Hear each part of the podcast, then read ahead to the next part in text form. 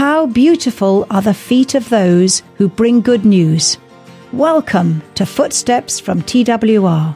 Your host is Andy Napier. Our guest is Dr. Harold Sala, longtime teacher on the radio program Guidelines for Living. And Dr. Sala, along with all of your teaching through various forms of media, Guidelines International Ministries also reaches out through hands on ministry around the world. And some listeners right now are asking why. Well, it's actually very simple. It is like the Good Samaritan. You see a need that is there, and it's in front of you, and you just can't walk away from it. You have to do something. Now, we keep the main thing the main thing. And the main thing is proclaiming the good news of the gospel around the world. But a secondary area of ministry is humanitarian.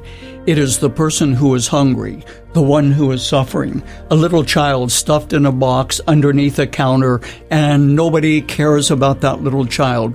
So subsequently, God has touched our hearts and we've shared that with other people and subsequently do that. We keep the main thing the main thing.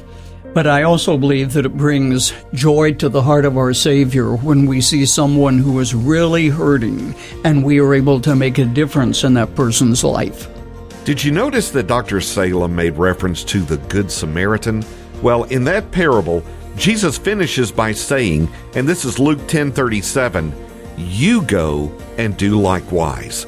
Let's all be good Samaritans." For a link to Guidelines International Ministries, go to twr.org slash footsteps. twr.org slash footsteps. Footsteps is a production of TWR.